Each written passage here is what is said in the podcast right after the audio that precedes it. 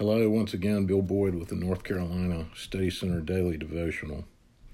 Yesterday we looked at Luke 24, verse 5, which one of our pastors had focused on for his Easter sermon, uh, which is uh, the angel's uh, message to the women at the tomb Why do you look for the living among the dead? And as Dave uh, Dunderdale uh, mentioned in his sermon, uh, he said this he said, We may love Jesus, but we have learned to expect very little of him uh, because so often the Jesus who uh, we refer to in prayer and even just in mapping out our lives is the Jesus of Good Friday rather than the Jesus of Easter. In other words, we tend to treat Jesus like he's still in the grave, which is a convicting and a powerful thing to say, but also could be a freeing thing if it leads us to repentance. So, what would it look like for us to um, to follow, to fellowship with, to obey, to pray to the Savior who actually is no longer in the grave? He is with us. He is Emmanuel. He has loosed His Spirit, as Dave put it, upon the world. And in, in thinking about that, I thought of a passage prior to uh, Luke 24 in chapter 9 of Luke that I'll read in a moment here. you know, we live in a time where uh, if you decide you want to go somewhere, you can type it into your GPS in your car, and probably you just type it into your phone. And all you have to do is, is follow and even listen if you want to to the instructions, and it will take you, uh, as long as the map is truly correct, it will take you right to where uh, you want to go. And my, my guess is that the time is coming in some way, shape, or form where you'll be able to just type it in, and the car will actually take you there. But uh, we won't get into that right now. All that to say, there's a passage uh, in Luke chapter 9 that is, it makes me think of that. Because in this passage, there is uh, a turning. There is a, it's Jesus, in a sense, setting the GPS. And his internal GPS, we might say, and, it's in order that he might obey his father, who is very much living and active. And, and so Luke puts it this way uh, chapter 9, verse 51. And so came the days to be fulfilled of his assumption, meaning the time came you know, for Jesus to go back to heaven is what it means. But it doesn't mean, of course, just that exact moment or even the next day, but but the general time frame came. And so once again, in the Greek, it's very um, it, it's choppy in a sense for a reason. And so came the days to be fulfilled of his assumption, and his face he fixed to go to Jerusalem. His face he fixed to go to Jerusalem. It's like Jesus set his internal uh, gyroscope, his compass on Jerusalem, and nothing would stop him.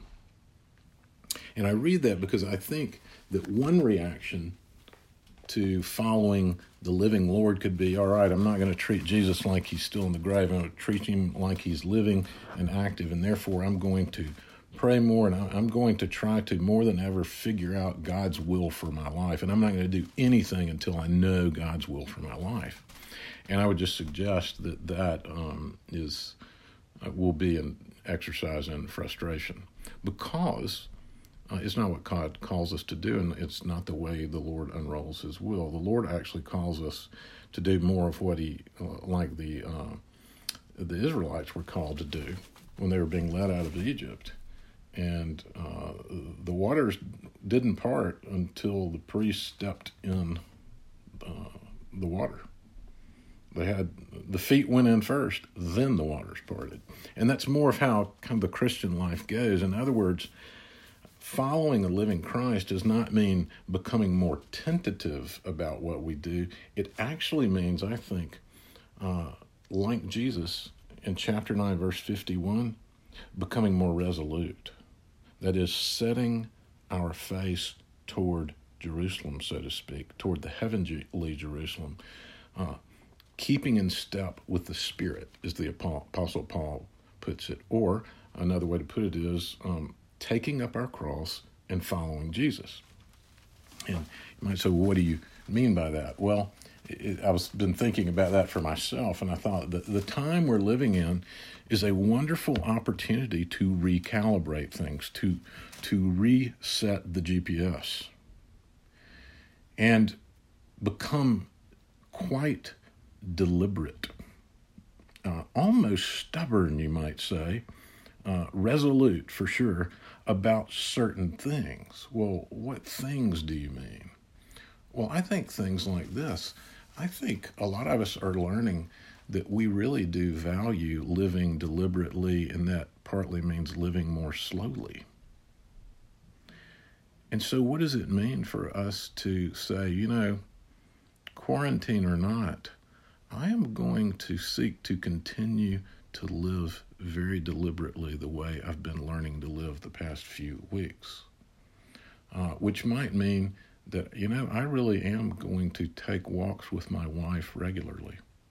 Or I'm going to have substantive, um, you know, clear conversations with my children, not telling them what to do so much as just seeking to hear from them and listen to them and be present with them.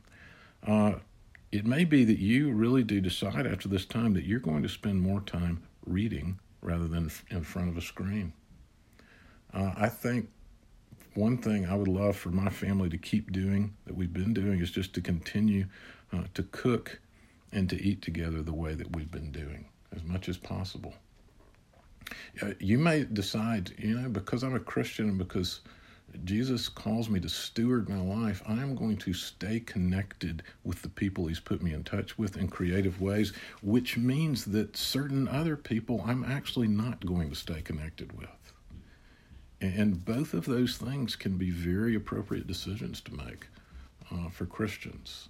And another may be, uh, you know, I assume, like me, most of you have been worshiping at home.